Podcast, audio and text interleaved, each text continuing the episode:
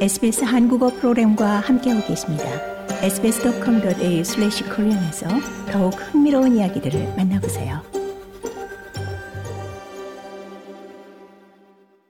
미국 하원 의원 9명이 조 바이든 대통령에게 서한을 보내 이 오커스 협정 하에 호주의 핵 추진 잠수함을 이양하는 것에 지지 의사를 밝혔습니다.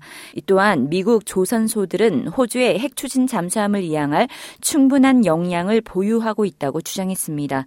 이는 앞서 미국의 중진 상원 의원 2명이 지난달 21일 바이든 대통령에게 서한을 보내 이 핵 추진 잠수함을 호주에 인도할 경우 미국의 안보 능력 공격이 저하될 수 있다고 경고, 반대 의견을 피력한 데 대한 대응입니다.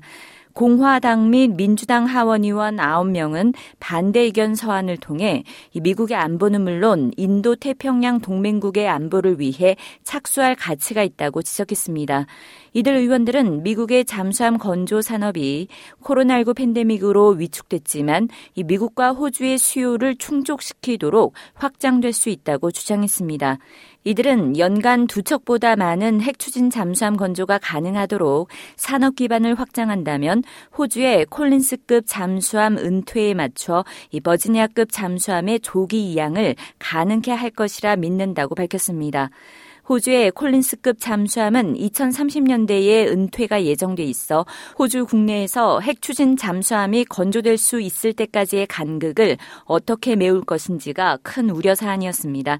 이에 피더 더튼 야당 당수는 알바니지 정부가 두 척의 버지니아급 잠수함을 바로 구매할 것을 촉구했지만 미국 정치인과 군 인사들은 미국 조선소가 이미 풀가동되고 있어 여력이 없다고 경고한 바 있습니다. 더 많은 이야기가 궁금하신가요? 애플 포드캐스트, 구글 포드캐스트, 스포티파이 또는 여러분의 포드캐스트를 통해 만나보세요.